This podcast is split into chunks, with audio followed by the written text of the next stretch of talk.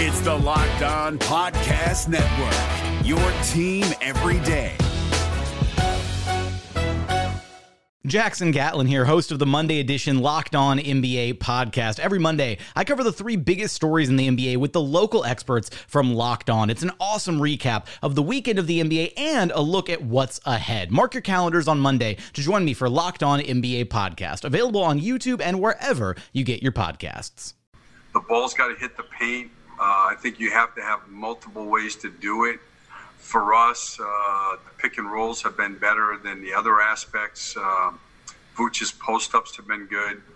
Um, but we have to continue to, you know, find other ways that we can play offensively. And, and uh, it's not easy. I mean, they're, they're the best defensive team in the NBA for a reason. They're disciplined, they're long, uh, they're very well coached. Uh, but again, there's always things that you can find, and you know that you know we have the we have the rest of the day here as a staff to try to try to uh, figure things out also.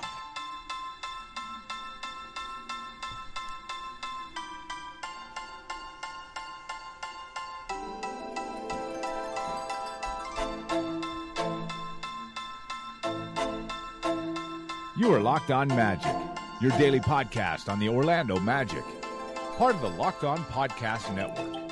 Your team every day. And you are indeed a locked on magic. Today is August 23rd, at least when I'm recording it. It'll be August 24th, probably by the time you listen to this. My name is Philip Rossman-Reich. I'm the expert insight editor over at OrlandoMagicDaily.com. You, of course, find me on Twitter at PhilipRR underscore OMD.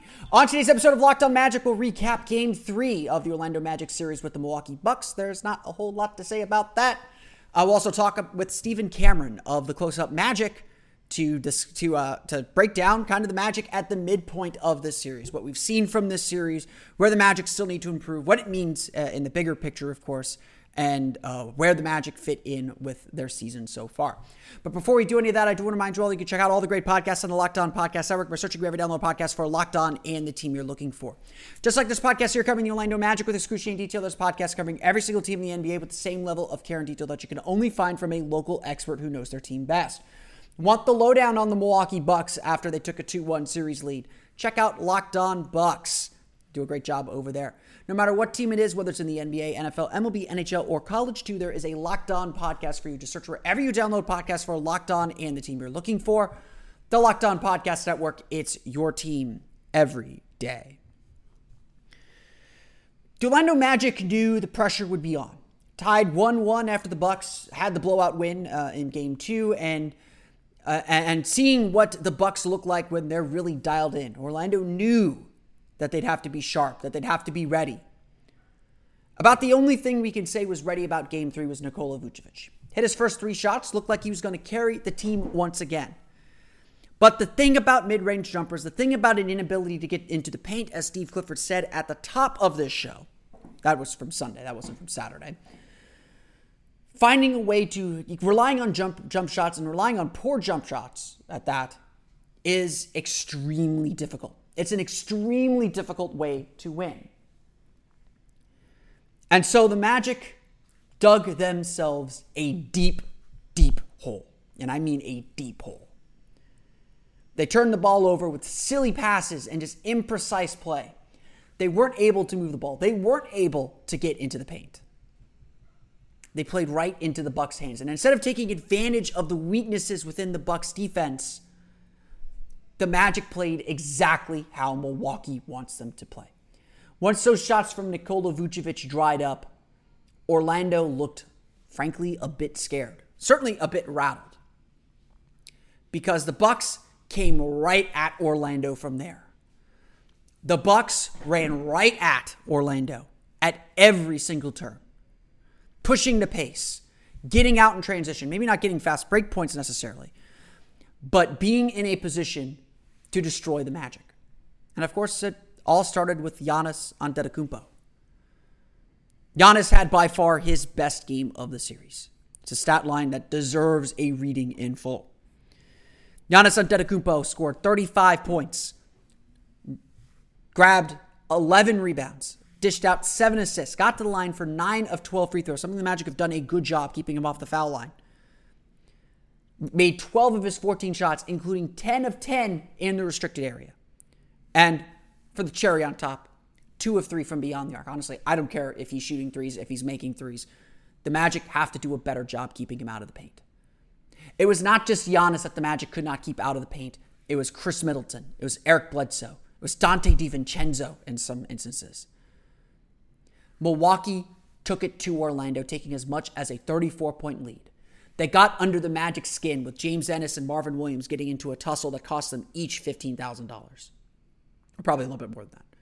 Cost them each a pretty penny at the very least and an ejection from the game. It was, I don't want to call it a complete disaster, but the Magic did everything they could not afford to do. Their defense was poor, unable to get stops or stop dribble penetration. And when you're not getting when you're not stopping dribble penetration, eventually you're giving up open threes. Milwaukee made 17 of 37 three-pointers. That's not going to get the job done, even if the Magic make 19 three-pointers themselves. It took Orlando a full half to get their legs under them and to figure out what Milwaukee was doing. The Bucks scored a Magic franchise record 70 points in the first half, 39 in the second quarter alone. Orlando was at 43. This game was over before it really even started. Orlando, uh, Orlando, I don't know if it was Orlando not being ready to play, but for the second straight game, Orlando took a punch to the mouth and staggered backward, struggling to keep their footing. And unlike the previous, unlike game two, when the Magic hung around a little bit, made you think that maybe they could come back, Nikola Vucevic wasn't really there. 20 points, 8 for 19 shooting, 2 for 8 from beyond the arc. Not a bad game by any stretch of the imagination. Still probably the only guy that the Magic could really trust off offensively and a guy that the Bucks have just started to double team more seriously. Vooch has got a lot on his shoulders and it's going to be a lot more if he doesn't get the help that he needs. If he doesn't get dribble penetration, if the Magic aren't able to move the ball side to side.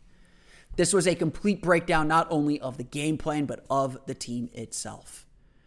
As I always say, when you lose by 30 points, when you're down by 30 points, it says more about the trailing team than it does the leading team. I'll give Orlando credit. They did not let go of the rope. They did not give up. They did not stop playing. They used the remaining time in the game to try and figure some things out, to try and regain some confidence. And guess what? They did. Orlando cut the lead to 12 with six and a half minutes to play. Orlando fought really hard. Now, granted, Milwaukee backed off their defensive pressure, so Orlando started to find some rhythm and find some offense. Their defense settled down after such a poor first half. DJ Augustin scored 24 points. Terrence Ross scored 20 off the bench. Both made some excellent plays, making four threes, between, four threes uh, each to carry the team offensively but that's not going to get the job done. 24 minutes is not going to beat the Bucks. Orlando outscored Milwaukee 64-51 in the second half. That's not going to get the job done, folks. To beat the Milwaukee Bucks, to beat a team like them that is so good, that has such a small margin of error, will take a 48 minute effort. Not just a 48 minutes of effort, because the Magic, again, largely played with effort. I am not questioning the effort or the fight in this team. They want to play. They're not giving up on this series. They're not giving up on these games. It takes a 48 minutes of precise effort. It takes a 48 minutes of focused effort. It takes 48 minutes of sticking to the game plan and playing exactly how they are designed to play. Frankly, the Magic have not done that. Not since game one. Game one was precise and, and exquisite. It was perfect execution in so many ways. Game two, they got punched in the mouth. They felt the pressure. They missed a bunch of shots in the, fir- in the first quarter that took them out. That took them out of the game. Orlando recovered enough to make it interesting, but obviously not a real threat. This game, they got punched in the mouth and they folded a little bit. Game four is a must-win game. Let's be real. Monday's game four at 1:30 is a must-win game. Going as as everything with this team, they have not they are not able to come back against the Bucks. If the Bucks take a big lead, the Magic are not coming back. They just don't have the offensive tools to do it unless they get hot from beyond the arc. But clearly Milwaukee knows how to get the Magic out of their offense. Orlando's got to find a way to stick with it even through the physicality, even through uh, everything else. They cannot get stuck, especially stuck on one side of the floor. They've got to keep the ball moving. It's got to be second nature decisions. They're struggling with that under the pressure. But game four is a must win. They cannot fall behind 3 1 if they want any chance to win the series. If they want any chance, obviously, to get to six games. This is a gut check time for the Magic. And we'll see what they're made of on Monday. The Orlando Magic fall to the Milwaukee Bucks 121 to 107 in game 3, game 4 of course Monday at 1:30. Before we get into our interview with uh, Stephen Cam- with Stephen Cameron of the Close Up Magic, I want to tell you a little bit about CBD MD.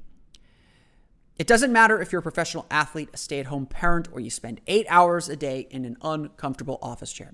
Everyone needs a little support to make it through the day. Luckily, our friends at CBD MD have an amazing duo that can help you relax, regroup, and recharge when life gets chaotic. CBD Freeze with Menthol is an award winning product that offers instant cooling relief for muscles and joints in a convenient and easy to use roller or shareable squeeze tube. CBD Recover combines CBD with inflammation fighting compounds like arnica and vitamin B6 to give you support you need where it matters most. And to make it even easier to try this amazing duo of topicals and everything else CBD MD has to offer, they're offering all our listeners 25% off your next order when you use the promo code NBA at checkout. Once again, that's CBDMD.com, promo code NBA for 25% off your purchase of superior CBD oil products from CBDMD. The NBA playoffs are right around the corner, and Locked On NBA is here daily to keep you caught up with all the late season drama. Every Monday, Jackson Gatlin rounds up the three biggest stories around the league, helping to break down the NBA playoffs. Mark your calendars to listen to Locked On NBA every Monday to be up to date. Locked On NBA, available on YouTube and wherever you get podcasts. Part of the Locked On Podcast Network, your team every day.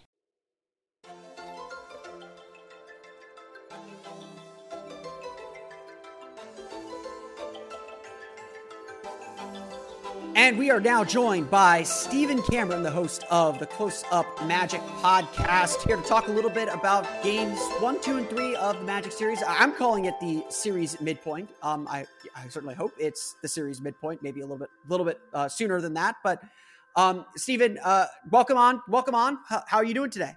Hey, thanks for having me, Philip. I'm doing really good. You know, it's another season of Magic in the playoffs in the first round. We got a tough matchup, but anytime I can watch the Magic play basketball in the playoffs, I'm I'm always in good spirits regardless of results. Yeah, you know, absolutely. And I mean, you don't ever want to be the the happy to be here team, but I mean, the reality is we're looking at an eight seed playing a one seed. Uh, I think even the Magic, you know, they very much acknowledge how difficult this task is going to be. Um, and certainly part of the goal that, that I think Steve Clifford set out from last year when the Magic lost to the Raptors was they wanted to be more competitive in the series. I mean, I think, you know, Steve Clifford has said this repeatedly over and over again uh, since the team got back to work and since the team got back uh, to playing in the campus was they want to be playing, you know, well enough to make the playoffs. Check, accomplish that. And then they want to be playing well enough to be a factor in the postseason. Now, again, maybe that's a, a sliding scale, but – um, they want to be uh, competitive in this series. They want to make Milwaukee think. They want to make Milwaukee work. If they're going to advance, if they're inevitably going to lose, they want it to be a hard fought series. And so I guess here, three games into the series, the question we got to ask, you know, with Milwaukee up 2 1, granted, have is Orlando on track to accomplish that goal? That that's man, that's a really hard question. You know, I think if we would have had this conversation after game one, it's pretty easy to say yes. But after the last two games, you you we have more data to track and more tape to watch and more or less I have questions about that. Um I want to say yes, we're still on track. Um, but do they have some ground to make up? I think so. I think so. Yeah, and I, I mean I think honestly, you know, maybe it's a bad thing that we're recording this after game three instead of game four. it, it really feels like Game Four is going to be the decisive game to figure out if if ultimately we call this playoff experience or you know part this run. I, I don't know if we could call it a run if, if we're going to if we're to lose in the first round. Um, but we're going to call this playoff experience a success or not. Uh, you know, I think last year we saw Orlando, you know, obviously steal game one, kind of catch Toronto by surprise, the same way that the Magic caught Milwaukee by surprise. And certainly Orlando's win this year felt more authoritative than it did. last it felt year's win. different for sure. Yeah, I mean, and, and I, I keep going back to that John Hollinger uh, tweet that he said, you know, last year Orlando beat Toronto, kind of fluky. The Magic just hit a lot of threes. Game one against the Bucks, the Magic dominated them, and, and certainly that was a wake up call for Milwaukee, who's a very, very good team. Um, let's let's not let's not let's not let's not hide the fact that this is a very, very big challenge for Orlando. Um, but I think what we wanted to see was Orlando, you know, make Milwaukee sweat a little bit, put up a little bit of fight, and you know, game two, you know, I agree with Clifford's assessment. Game two, Orlando played okay. Obviously, not well enough to win. They got to make shots they played okay and had some breaks and cracks that, that Milwaukee was a- eventually able to take advantage of. Game three was very much reminiscent of some of those games last year against Toronto, yeah. where Orlando just could not deal with the pressure, could not deal with the kind of force that a really good team plays with in the playoffs. Just uh, sloppy. Just, yeah, sloppy yeah, play. yeah. I mean, I, I wrote this after game game three on Sunday. Uh, essentially, the, you know, it, it, doesn't matter how good Milwaukee is. Um, you know, eh, Steve Clifford. You know, I don't know if you saw what Steve Clifford said in the locker room that that Orlando Magic doc that the Orlando Magic shared on their on their social media platforms. It's not about who you play; it's about how you play. And to me, Game Three was disappointing, not because they got beat, not because they were down by thirty, which you know is a product of all this. Game three was disappointing because they just they did not play with the precision and execution that they know they need to succeed. Before Personally, we dive down too yeah, too far yeah, yeah. into this, can I ask a question, Phil? What sure, did you what did you project project that the season series would go? Because honestly, I projected a sweep. Um, I didn't think we were going to get a single game, and we got one. So I'm already out. I'm already the the my projections were already beaten. Um, but what did what did you have the Magic going? Did you have them like one in five, or you know, have a, a five round a five game series, or, or what I, do you think? So the way the way I described it, and I'm pretty sure I described the Raptor series last year this way too, but I, I was certainly I was more confident last year that the Magic were going to get a game. I think I told the the Bucks the Bucks people that I did podcasts with that I'm, I'm going to take Bucks in four and a half, but I, I, did really feel like it was a soft four and a half. Sure, um, because okay. because the Magic just weren't playing great. We didn't know what Aaron Gordon's status was going to be. I, I felt I certainly felt like the Magic needed Jonathan Isaac to have any chance in this series. Um, and and certainly, you know, not having Aaron Gordon so far is such a a big big deal. I it's feel like blow. it's yeah it's, for it's sure. so they it's just it's one less body to throw at Giannis Antetokounmpo. And honestly, like you look at the guy. I mean, John Hammond described it this way: the Magic have been down a position the entire year with both Isaac and Aminu out. They signed Al Farouq Aminu specifically for this kind of a matchup. The, like right, the, the exactly. reason the reason they brought Al Farouq Aminu in here was to be able to, to give Aaron Gordon and Jonathan Isaac a break on guys like Giannis, on guys like Siakam, on guys like Jayson Tatum, because they know, I mean, whether it's in the first round or not, they know they're going to have to face these guys eventually, and they need big, long bodies to throw at them. And again, you could criticize Jeff Weltman for uh, use of resources, but there was a logic behind the move, even if it didn't pan out. And obviously, Aminu's been hurt, so so it didn't quite pan out either. I, felt Orlando. I felt Orlando, especially because of the way things have been in the campus. Uh, honestly, I felt Orlando could have one good shooting game, and that would have been the game they won. But again, under no impression here. The Bucks are a far better, far more dangerous team, and the Magic always had to play, if not perfect, nearly perfect to win. Yeah, and I agree. It, it's it's kind of crazy in some aspects. I think the Bucks are somewhat underrated, even though they have the best record in the league and and all this stuff. There's there's an aspect to them that I feel like they still don't get enough respect. Um, but it's you know, I think for me, Philip, what I really wanted out of this series was I just wanted to once once Jonathan Isaac went down. I completely shifted my goal and focus, and my focus turned to play hard, execute well, exit healthy. And if that was a four game exit or a six or seven game exit, like that's fine as long as you know execution was good energy was up and health was okay. And so far, like we've hit some of that. Um, you know, a few injuries with Aaron Gordon, Michael Carter Williams. That's no fun. At least to me, they're not like long term season ending stuff. Um, that should affect them going into next season. Execution has been hit or miss. Game one was awesome. Um, yesterday was extremely sloppy. Uh, game three was very sloppy in my opinion. A lot of turnovers. Uh, a lot of just people looking lost and not really knowing what to do and where to go. Um, in my opinion, and you know, so yeah, they're kind of hitting my expectations 50-50 right now. Yeah, and I think that's that's fair. I mean, I, you know, I, I I think I think that's kind of where I'm at too, where you know my goal was to see this team make progress. I mean, that's that's always been my goal right. for this team because yes, they brought back a lot of the same roster, and we certainly didn't see the progress in the regular season that we wanted to see from this group. You know, they're they're still the eight seed. You know, if I did the math, the, their win percentage had them out to be a 37 win team. Throw in some of the games that they that they were thrown off their schedule because of because teams that didn't go in the bubble you know, it's very po- very likely that the Magic would have finished with maybe 40, maybe 41 wins um, if the season had finished as scheduled. Uh, and so, you know, considering all the injuries they had, they they were about where they were last year. So. Yeah. Uh, I'm not. I, I, I, as far as the season goes, you know, I, I don't consider it a success, but it's certainly not a failure either. And I, and we'll get into. I, I think we should save some of the big picture items for for where this team goes next. But my goal for the team was exactly what Steve Clifford said after Game Five last year. You know, he said I, I the thing I'm disappointed in is we didn't compete. Um, you know, and, and I think the thing that I wanted to see this team show, and, and I think to some extent they've shown it, is that the playoffs have made them better. They're more mature and capable of handling a playoff series and the pressure that comes with it. Uh, and they're able to hold their own and compete a little bit more. You know, I, I think the thing that we haven't seen in this game yet that I want to see, uh, besides just a, a, straight blowout win, I want to see how this team handles a close game in the playoffs. Um, yes that that you know game one had its moments where it looked like it was going to get close. I know I've gotten into a lot of arguments with people about this, but you know if Evan Fournier doesn't hit those three threes, if you know they don't make some plays down the stretch that game, Milwaukee probably wins that game, and, and we are talking about a, a, a bitterly disappointing sweep. Um, so sure.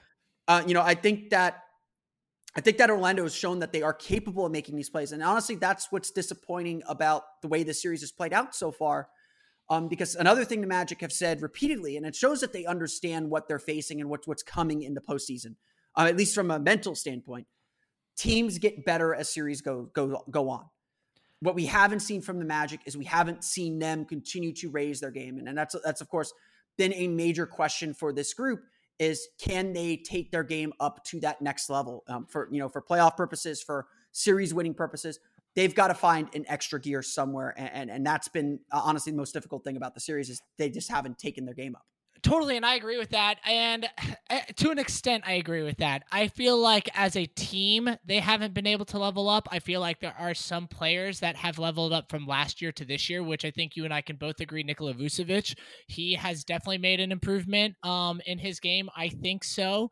Um, he's not getting beat out. He's making smarter decisions. He's being he's he's, an, he's the only. I mean, he's, he's the only he's the only guy opinion. that's. I mean, him and him and probably DJ Augustin are Ennis, the only guys with us last year. Yeah, but he was yeah. last year. But he also has playoff experience. You know, he, yeah, yeah, he played a big role with that, that team last year. But for the most, you know, a Wes Iwundu a little bit. Um, his role's been expanded. I don't think he actually did. Wes even really play last year against the Raptors. He played a little bit. Yeah, like he he, he shot. I mean, I, I you know the thing about the Raptors is that Raptor series is is they essentially dared guys like Wes Iwundu and right. and Jonathan Isaac and and and and then eventually when they realized Evan Fournier couldn't shoot, they just dared all those guys to to shoot to shoot and beat them, and they just packed. I mean, they're doing a lot of what Milwaukee's doing, um, right. where they just pack the paint, surround Vucevic, make his life miserable, stick on Ross, and then everyone else has to beat you.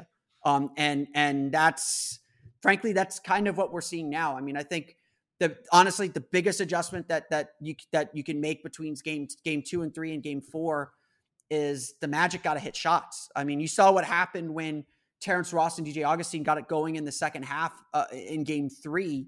You know, they turned a 34 point deficit to 12. I mean, they could clearly make that kind of a turnaround. We won the second half. We won they the won the second half. half yeah. Game. And again, that's and that's maybe not saying much because I do think Milwaukee dialed back on the defensive intensity and pressure they in did. that second half. So we're the end of the you know, third quarter, they were definitely like they they they, they were giving fifty percent. Yeah, yeah, and so we're not we're not celebrating that as a victory. I mean, certainly there's hope that that some of that momentum and, and confidence can carry over, and, and you just for especially for a guy like Fournier who has struggled so much in the series, you want him to see the ball go through the basket. You know, you want to see Ross get some clean looks and get some rhythm, and that's that's so vital. But um, you know, you, you got to do that early. You got to do that from the start. You got to be ready to play from the start. And, and frankly, that's been the most disappointing thing for me. Is you know, game two, the Magic missed all those shots. They were what three of 20, 24 in that first quarter. Yeah. Um, they some of those were really good looks too. They just they were good looks. They were good shots. Yeah. And and I and I do think you know, and it's human nature. And even Clifford, who's a hard nosed coach, preaches defense. He will say, you know, when you're struggling to make shots, it is really tough to, to keep up the defensive intensity. That's just human nature. In your opinion, do you think we executed the game plan better in two than we did in three? Yes. I do. Yes. I agree with um, that. too. Game game three, game three, there was a lot of lazy turnovers. Um, just just inexcusably bad, not you know, just bad, not crisp passes. Um, you know, I I I, really do believe like game three was more about the Magic not being ready to play than the Bucks doing anything different. Um, you know, I you know, Giannis Giannis was great. Giannis had his best game of the series. You know, Middleton got himself going, but you know, so much of the fast break and so much of the rhythm that the Bucks got was created because the Magic were just throwing the ball around and and and, and throwing throwing it away. And you know, again, we're under no impression, no no mistaken impression here. Um, the margin for error is small. If the Magic are turning the ball over, they're not going to win. If the Magic Especially are are missing when- threes, they're not going to win. especially when you have half the guys that are playing are you know second, third stringers at best. No Yeah. offense to Gary Clark, he's you know Gary Clark's done a hell of a job. He's Like, done a great what- job, but I don't know what else to expect when when he's getting the kind of minutes he is. No no offense to Wes Iwundu, who's done who's done a pretty well job. But you know, and most any other team in the playoffs, or even with this team healthy, those guys aren't getting minutes. You know, For sure, for sure. and So- and you know, Aaron Gordon is a very big part of what this team wants wanted to do and and can do. MCW, Michael Carter MCW. Williams too. You know, he he's that tenth guy off the bench that is just disrupting the other team, and we don't have him right now.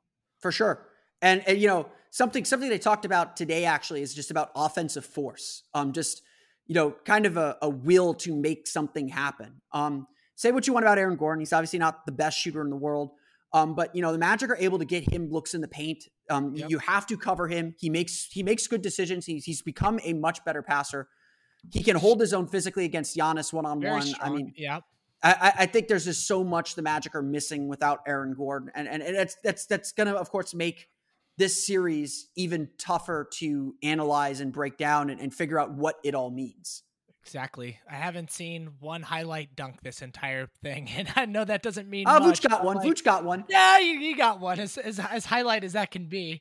Um, but you, you you know, it's just it, Aaron Gordon brings a a like you said a big bodied force that has to be respected in the paint and respected in some aspect behind the arc too, and we don't have that.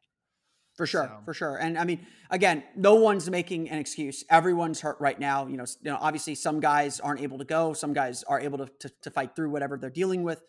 It's no excuse. You know, you still got to win with what you have. The Magic have won with what they have. Uh, and so it's just about being more precise. And, and again, I think that's the disappointing thing about the series so far is we know they're better. We've seen they're better. Now they just got to put all those pieces together and give themselves a chance. I mean, again, the magic I, the way i've described it to a lot of people is this way. There are maybe five or six things the magic have to do to win and if they don't do and if they if they want to win they have to do four or five of them. They can only not they can only skip out on one or two of those things. For the bucks there's five or six things that they need to do to win um, and if they do two or three of them they're going to have a chance to win. That's that's the difference between these teams. That's the difference between them in the margin of error. If the magic don't hit threes, they're they're toast because Milwaukee. That's the shot Milwaukee's giving up. What what was so brilliant about Game One is Orlando took Milwaukee's defense, said, "Okay, you're going to give us a shot. We're going to take it and we're going to make it." And once the Magic hit those shots early on in that game, especially, that game changed completely. the magic and i mean you're describing it perfectly with the margin margin for error being so small this team does not have the offensive talent to be able to try extremely hard on defense and have the offense follow through with it right um it's just it's not a everything has to be just right for this team to be effective on defense and be effective on offense. And some guys we've seen um, Evan Fournier, we've seen um, you know, even to an extent, Aaron Gordon in the past, where they're putting so much effort on the defensive end, the offense isn't coming through. And I think we're starting to see a little bit of that now, but also we're just outmatched. Um, you know, it's yeah, it's difficult, man. I, I've I very much enjoyed this series so far. I mean, there's definitely been disappointments, but I think in some as- aspects we've done a little bit better. It just sucks that we're not able to put together four quarters of equal value. Where you know, if we played the second half, uh, the first half like we played the second half yesterday, the game would have been maybe it was that close, close game that is coming down to the final two minutes, where instead it was a blowout from almost you know the first half half quarter. Yeah, I mean, and and I think that's honestly that's going to be, I think, the interesting thing about Monday's game, um, is we're going to see the Magic with their backs against the wall. I mean, let's let's make no bones about it. If the Magic lose Game Four, they're done. The series is probably over. I mean, I don't want to say it's completely over, um, because you know it's there's there's no home court advantage. You don't have to worry about going back to Milwaukee, but if you're down 3 1 against this team, I mean, it's the same deal as we've said all along the Magic have to play from ahead. They can't be behind against the Bucks. If they lose game four, it's probably going to be a five game series. It's almost certainly going to be a six game series. Um, it's, it's just a big ask for the Magic to make that kind of a comeback. And so Orlando has to play game four with the desperation that their season is on the line. That if they don't win that game, it's over. It's it's it's over. Period. Uh, and I don't think we've seen this team with that kind of desperation. Honestly, you know, we saw it maybe a little bit um, in the seeding round against Philadelphia and Boston. Um, with the Magic knowing full well you lose those two games, you're not getting seventh. And you know, honestly, those were two of their better games in the seeding round. Uh, you know, the, the, the first Brooklyn game and the Sacramento game, obviously the two best, where they just played so efficiently. Those two games, the Magic gave themselves a chance to win. And again, that's all you're asking for. If they play with that kind of fire and intensity, and again, Boston and Philadelphia are not the teams um, that Milwaukee is. And, and, and, you know, we're recording this while Boston, Philadelphia is going on right now. And certainly Boston's proven to be a better team. And Orlando essentially had that game won. Yep. Um, but they've got to play with that kind of fire and intensity and, and, hope that they can they can catch Milwaukee a little bit on their back foot, relaxing a little bit. I mean, I don't think Milwaukee's gonna be relaxed up 2-1, but relaxing a little bit um, with, with that kind of a series lead.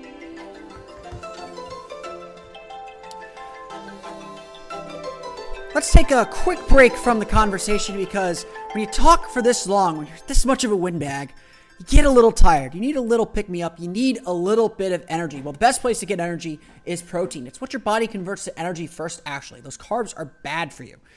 And when you need energy, you need efficient, low calorie protein bars. And that's why I turn to Built Bar. It is my go it has become my go-to protein bar. It's better than any protein bar that I've ever had. It's not nutty, it's not kind of crunchy like those granola bars. It doesn't taste a little bit off like it says it's peanut butter chocolate or it says it's Rocky Road. It's not really Rocky Road. Built Bar has been a, a great experience for me uh, as I've started to explore a little bit more the world of protein bars as I, I try to work out a little bit more, certainly try to eat a little bit healthier and snack a little bit healthier too. Built Bars come in 18 amazing flavors, including six new flavors like caramel brownie, cookies and cream. That one's going to be on my next order. Carrot cake and apple almond crisp, plus 12 original flavors, including peanut butter, banana bread, mint brownie, double chocolate. That's been my favorite so far coconut, and peanut butter brownie. Bars are covered in 100% chocolate, soft and easy to chew. Built Bar is great for the health conscious person. Lose or maintain weight while indulging in a delicious treat. Bars are low calorie, low sugar, high protein, high fiber, and great for keto diets. I cannot recommend these enough. I have been in love with these Built Bars. With the special offer right now, you can get a free cooler with purchase while supplies last. It's only going to last about a week or so. I think I've been saying it for a week or so, so get on it quickly. Go to builtbar.com and use promo code locked on, and you'll get $10 off your next order. Again, that's promo code locked on for $10 off at builtbar.com. The NBA playoffs are right around the corner, and Locked On NBA is here daily to keep you caught up with all the late season drama. Every Monday, Jackson Gatlin rounds up the three biggest stories around the league, helping to break down the NBA playoffs. Mark your calendars to listen to Locked On NBA every Monday to be up to date. Locked On NBA, Available on YouTube and wherever you get podcasts. Part of the Locked On Podcast Network. Your team every day.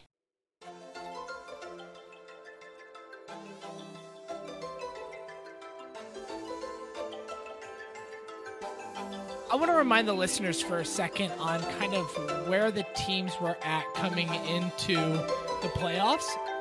Um, the Magic ranked 10th in defense and they were 23rd in the league in offense. All right. So just keep that in mind. The Bucks were first in defense and they were eighth in offense. So we're dealing with a team that is elite of elite, the best of the best, and a Magic team where, yeah, we're pretty darn good in one aspect and we're really bad in the other, um, 90% of the time. So it's, it, it was going to be a, a, a tall, um, a tall task to take, but you know, I, I still think the Magic can execute better. They can they can lose in better fashion if if if if that's a you know I don't want to say the Magic are gonna lose because obviously they can prove me wrong, but they can they can execute they can play to a better level, but it's still going to be hard no matter what. This Bucks team is insane. Yeah, and, and that's and again that's the big thing is you know you want to compete, you want to give yourself a chance. That's that's that is all you ask for right now is you give think ha- yourself a chance. What do you think has to happen for for that to happen in in the next game? Like what do you want to see differently? Um even individual players, like what do you want to see differently from game 3 to game 4? I, I think the biggest thing is, you know, just the, the biggest thing is the simplest thing. Um, they got to make shots and they got to make shots early. Um, I, I think that it is. I think one key factor in game one was they gained a lot of confidence from hitting all those shots early. And it can't just be Vucevic. Like they're going to get Vucevic. Vucevic, I trust at this point. He's going to hit his shots early. I mean, he made his first three shots against Milwaukee in game three. That had everyone feeling good. And then he missed, you know, two, three in a row, including a couple threes. And that like got all the air out of the balloon because no one else was doing anything.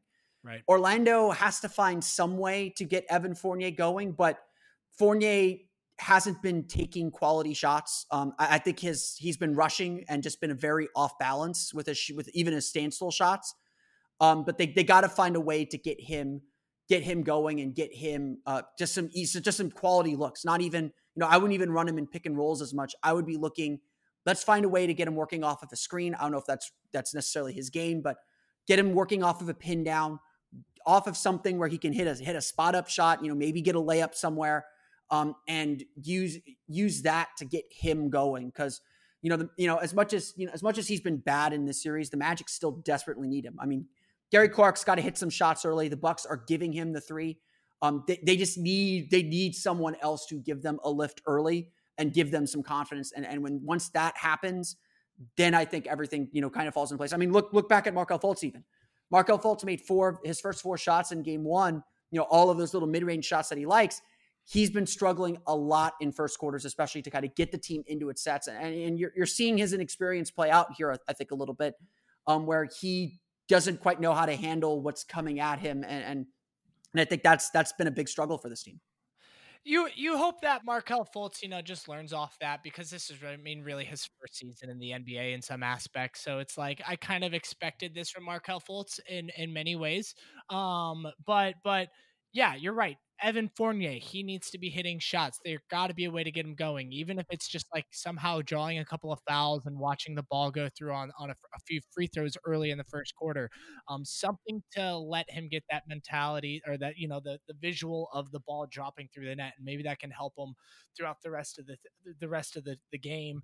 Um, I want to see better shot selection on the IQ uh, with, with some of our players. I know Ross had had 20 points on on game three, but if you look at some of those shots he was taking in the first half, particularly, they were just not good shots. Um, you know, a lot of them off balance, a lot of them, you know, not not off a, you know, he's like leaning forward half the time, just just not I just was not impressed with where he was deciding to take those shots instead of passing or driving. Um, same with Evan Fournier, like you mentioned in your comments about him. Um, you know, Gary Clark is I don't I don't know if I have expectations for him. I want him to hit shots, obviously, but he's just so young and raw in in, in an aspect of the league. Um, you know, this is his first playoff experience too, I believe. Um, you know, him and Wes Iwundu, really, it's like they're we need them to hit shots for sure.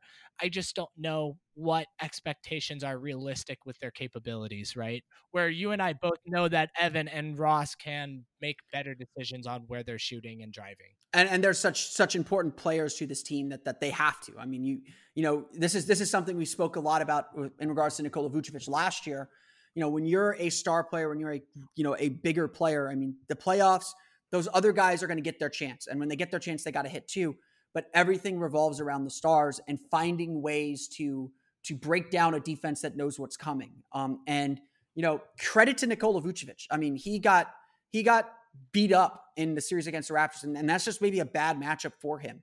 Um, but he got beat up, and, and and I think he took that really personally. He took that to heart. And when the season resumed, he came back ready to play. He had a great run through the through the seeding round, except for that Toronto game. Um, and and he came into this playoffs and he has he has kind of turned the narrative around where he is the, literally the only guy offensively that the Magic can really trust every night right now or so far.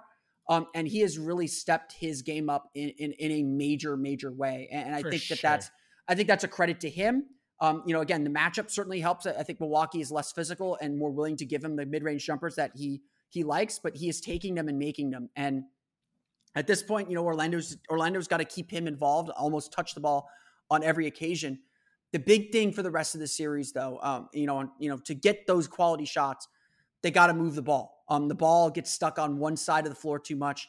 That allows Milwaukee to overload. They do such a good job packing the paint uh, and, and, forcing difficult shots. Orlando's got to find a way to create easier outlets and, and quicker ball reversals so that they can get open three pointers on the other end before Milwaukee can really reset itself. And, and that's something the Magic have really struggled to do.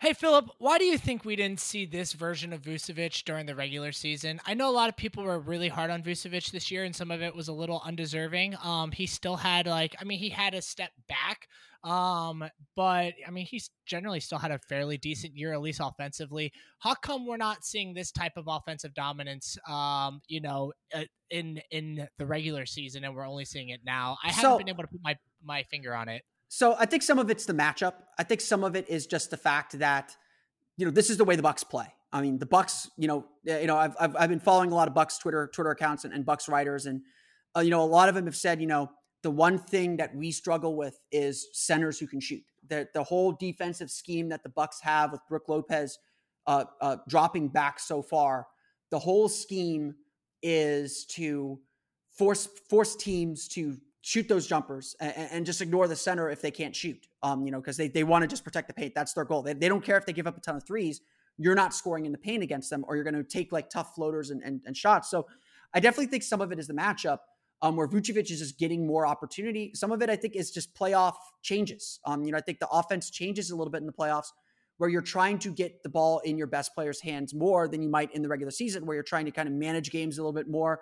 It's more about kind of consistent rhythm of a game because you've got, you know, you're playing a different opponent every single night. So, you know, if you're playing Milwaukee one night, you're playing, you know, Toronto the next, or, you know, whoever it is, you know, you've got to be in a, everyone's got to be in a rhythm at the same time. Whereas if you're playing the same team over and over again, the same guys have to be in rhythm because you're going to be attacking the team virtually the same way every time. Um, so I think that has to do with it. But I think, you know, in fairness too, Vucevic had a very good season. Um, kind of, you know, if you lop off maybe the month after he came back from the ankle injury in, in November, he came back, I think, in what, late December. So if you go from maybe mid January to the end of the season, you know, he wasn't having big scoring games like this, but he was back up to the all star level numbers that he had, you know, last yeah. season. You know, again, maybe his defense wasn't as good. I, I, certainly, I think his defense wasn't as on point as it was um, in, in, last season. Uh, games one and two, his defense was fantastic. I have to say, I, have been really impressed with Vucevic's defense for the most part in this series. Game three, everyone just broke down. It was it was not pretty. Um, but uh, you know, I think Vucevic, you know, the injury slowed him down as it slows everyone down. Um, but I think he got back to the level that he was at last year by the by the time the season went on hiatus. I mean, I think some of it is the Magic, just the way they play is is very egalitarian. They want everyone involved. They know that not one guy can beat anyone with the way that their offense is set up. And two, I don't think Vucevic is the kind of guy that demands the ball. I mean, he's he's a very much about a position play, a position player being in the right spot to get um to get opportunities when they come to him. He's not in there in the post demanding the ball. He's not in there, you know, saying, give me the ball. And certainly not at the top of the key and trying to break down guys one on one. That's not his personality. And, and again, this team has taken on that personality where they don't have to feed him the ball to make things work. If they do their job, Vucevic will be open and they could get him the ball or they can score themselves. Do you think we will see Clifford do things differently? And I guess this is maybe a premature question because we're we said we were going to talk about the playoffs and now I'm asking about next year. But let's okay, make that just, transition.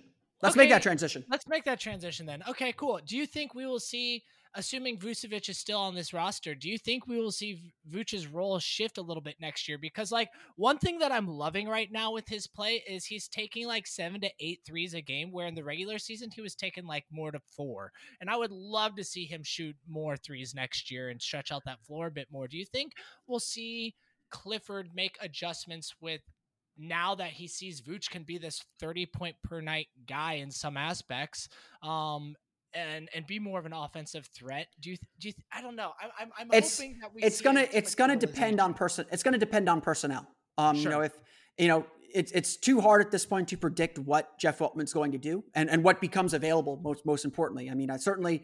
You know, certainly we're already seeing you know Magic fans begin to to create their wish list of stars they can go after. You know, we've seen we've seen them all. Um, so it's it certainly depends a little bit on that. Um, let, let's let's let's make no bones about it. You know, it's hard to predict what the future of the franchise will be because you know so much of it is uncertain you know even even with when the season's going to start. Um i i think you know something that Clifford really likes about Vucevic and something that i think is very true about him and the way the magic run their offense they don't run a lot of plays specifically for Vucevic. A lot of his points a lot of his points are pick and rolls pick and pops and he just makes the right read or makes the right or, or goes into the open space um to get shots. Um you know, on your point about the three point shooting, I actually get a little bit afraid every time Vucevic makes his first three and takes too many three pointers. I don't want him taking seven or eight three pointers. I don't think he's an effective enough three point shooter at this point to do that. Um, if he's at three or four, I, I think that's okay. Um, you certainly need it there to be a little bit of a threat. But one thing I think the Magic did really well um, after the All Star break when their offense really started to soar was Vucevic was in the in the paint a lot more. He wasn't settling for three pointers. He was taking the mid range jumper, which he's a lot more efficient in. I mean, he's I don't think he's like at LaMarcus Aldridge, DeMar you know DeMar DeRozan levels of you know quality mid range jump shooters, but I think he can still get there, and I think that could be how you use him as a weapon. Um, but I, I I want to see him in the post more. I want to see him playing a little bit closer to the basket because also he's such a gifted passer. You work you can work him in the high post, you can work him in the low post, and he can find open guys playing off of him. Um, you know, certainly seeing him learn how to deal with and play against double teams is still, I think, a thing that that he has to work on. But I don't want him shooting threes all the time. Um, he is much more effective when he's in the paint closer to the basket than he is uh, outside the lane. You certainly need that on occasion to keep the defense honest, but that's not where he's most effective at the end of the day. And again, the Magic's biggest problem, and we're seeing it play out in this this series as much as anything else, they don't have a guy who can beat a set defense off the dribble. They don't have a guy who can create. We want it to be Markelle Fultz. Markelle Fultz isn't there yet. Um, Aaron Gordon can do it on occasion. He isn't there yet. Jonathan Isaac is still gaining confidence as an offensive player. Certainly, he's not there yet, and we're not going to see him next year. Any, we're probably not going to see him next year anyway. So the Magic are still looking for that guy that's going to put them over the top in a playoff series like this. And and really the Magic are going to be kind of this team even with internal development unless someone turns into that guy, right? Or they yeah. trade for that guy. There's you know, some people want to uh, and we don't have to go down this hole too much because I actually have another question I want to uh, I want to bring circle back to. Um, but you know, a lot of people are like, well, what if we were to trade Aaron Gordon for Kelly Oubre and and and let that be a better balance? It might be a better balance, but we still don't have that guy who can take over. You know, we still don't have that guy who can who can you know take someone off the dribble and and do and and you know come doing pull up jumpers like that. Like we we don't have that offense. They don't. They don't. Have, what what, so, what, what we're what we're looking for is a 10 second guy. Right. You got 10 seconds on the shot clock. Nothing else is working. Go get a shot. Um, right.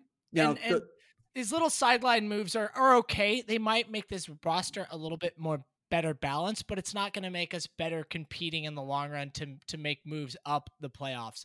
Um, I, I want to. I don't want to go down to that because that's almost a subject for another podcast, uh, where we're going to need another thirty to three hours to go down the roster balance. But I do want to circle back in the playoffs and and not so much a player perspective, but do you think Clifford has done a good job?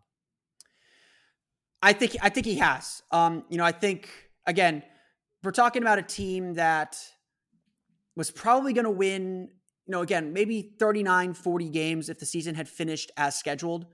Um, you know, probably finished seventh, which is where they were last year. Considering all the injuries that they have, uh, that they had this year, um, I think I think that that is a small victory. That the Magic at least kept their place in line and stayed the same. Um, the, you know, I, have seen a lot of people criticize Steve Clifford a little bit, and, and there's certainly places to criticize him. I, I don't think he's been perfect by any stretch of the imagination, but at the end of the day, Steve Clifford was hired to build the foundation for this team again, to to create a culture and, and, and a setting where the team will win and succeed and have a chance to make the playoffs as just a baseline minimum goal. Um, and so now, you know, the first year it was a surprise we made the playoffs. I mean, it's great. You know that that was that was a shocking run that the Magic went on, and Clifford deserved all the credit in the world for pushing that team to make the playoffs. Certainly, expectations were raised this year, and, and even the players have said we did not have the season that we wanted to have. We expected better of ourselves, but now we got to deal with with what we have now. At the, at the end of the day, though, the Magic will have made the playoffs for in back to back years. Um, that is part of the foundation. That's actually something Clifford never did in Charlotte, by the way. Um, that is part of the foundation the team needs to lay. Um, and so to me, again, the season was not a success. They they did not meet expectations. They disappointed, but it was not a failure. And, and I think Steve Clifford deserves a lot of credit for keeping this team together, for still, you know, through everything that they had to deal with this year, for still finding a way to get to the postseason, uh, and still giving themselves a chance to make something happen. Um, for sure, you can criticize a lot of things that he's done. Um, I think that he is still a little too inflexible with his rotations and and with some of his schemes. I think that he commits Rotation. to an I.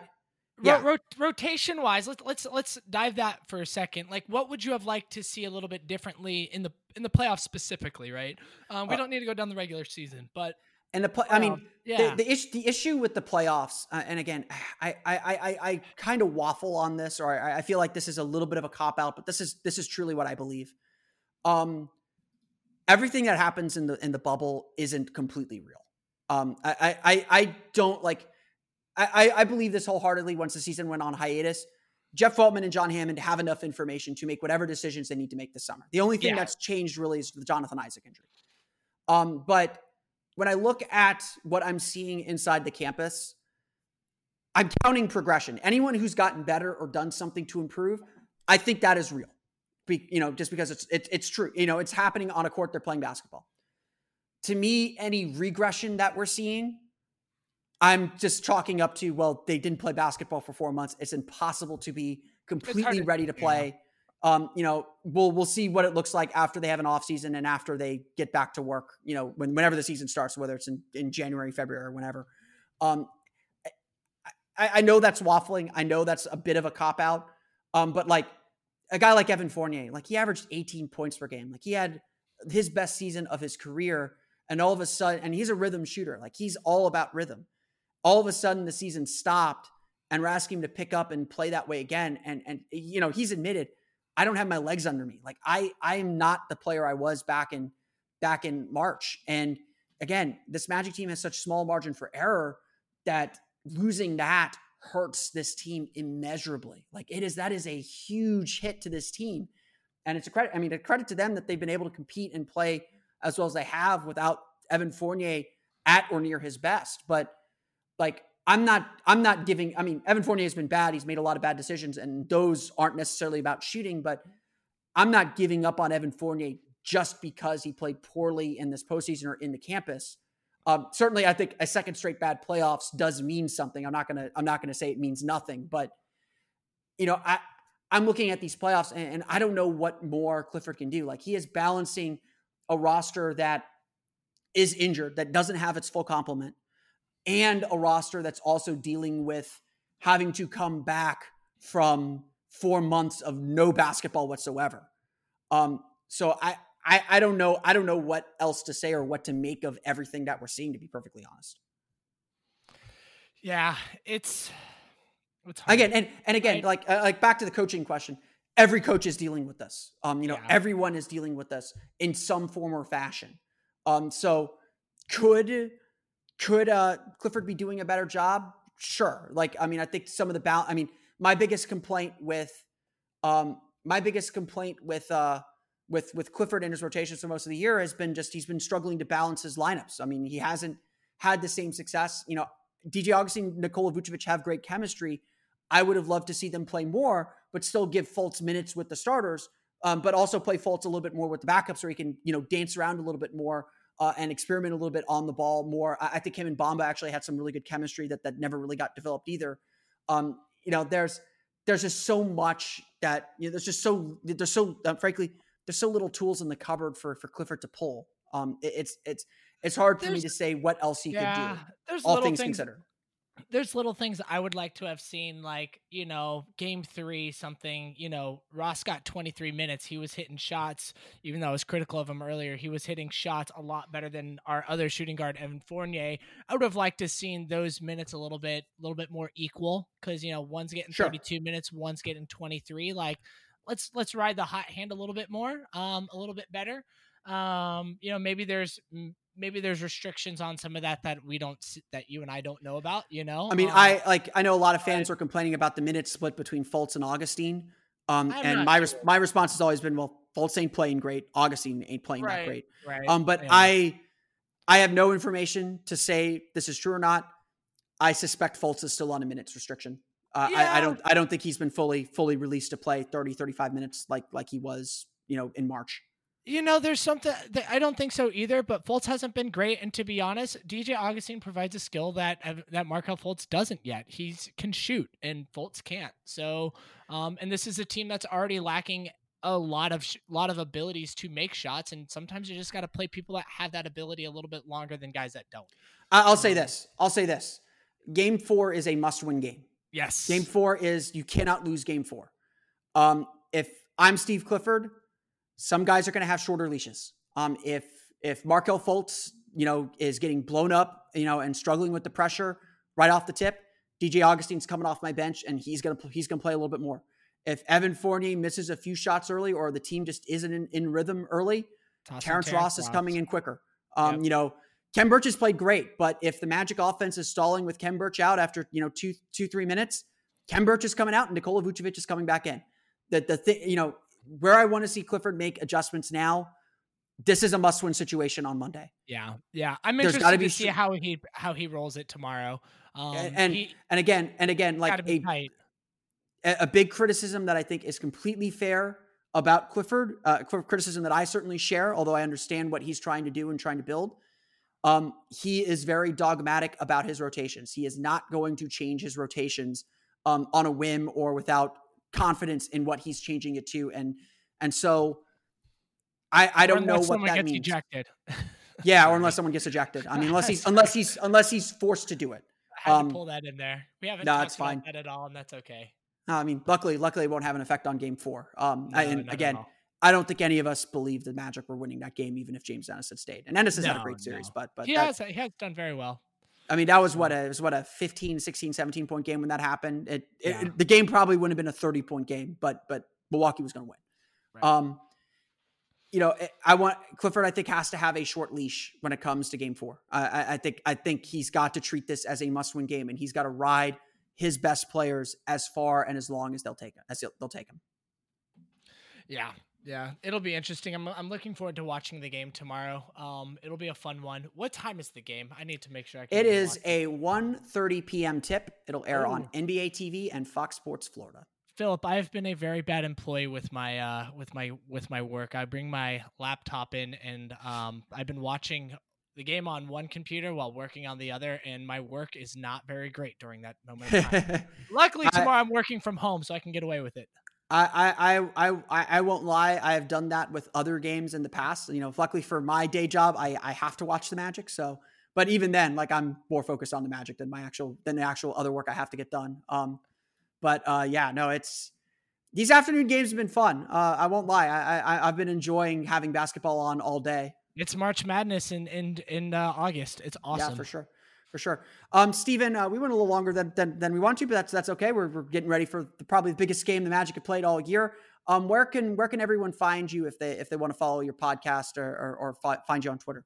Yeah, yeah. Check us out. We're uh, the Close Up Magic. You can find us at Twitter that at the Close Up Magic. You can uh, go to our website www.thecloseupmagic.com, um, or you can follow my personal Twitter account, which has been a bit more active than the actual site's Twitter account. And I'm pulling that up because I forget every time. And it's at Stephen S T E P H E N 0610. Uh, I am always down to talk Magic basketball, and um, yeah, pay attention and uh, you know, follow our podcast if you're interested in hearing another perspective on the Magic. We we post shows every we're not we're not weekly, but we're probably every other week. And um, yeah, we got some new fun content coming up. We got a new mock draft that we're going to be dropping here for all you draft junkies that wanna that wanna get involved with that. Check that out. And um, yeah, we're looking forward to covering the Magic for another season coming up. Yeah, yeah, uh, excellent. Hopefully, we'll be hopefully we'll be covering the Magic for the rest of this week. Um, because yes. Game Five will be Monday, Game Six will be Wednesday, Game Seven I believe is scheduled for Friday. So hopefully, we'll have uh, another week of Magic basketball, and then another two weeks after that, if if if we're so lucky. We um, want a second round. Let's go. Let's do it.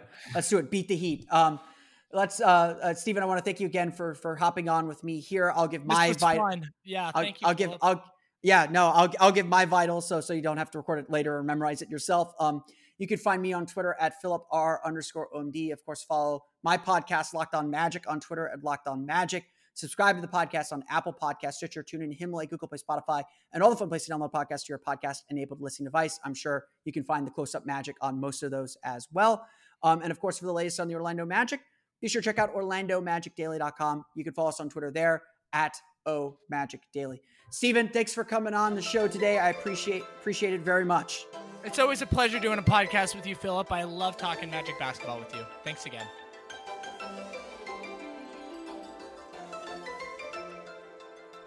You are Locked On Magic, your daily Orlando Magic podcast, part of the Locked On Podcast Network. Your team every day.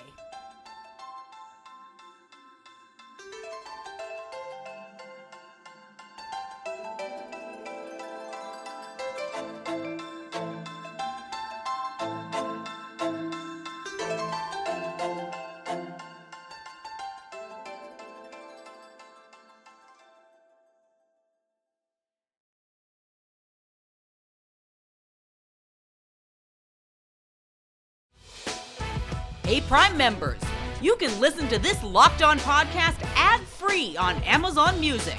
Download the Amazon Music app today.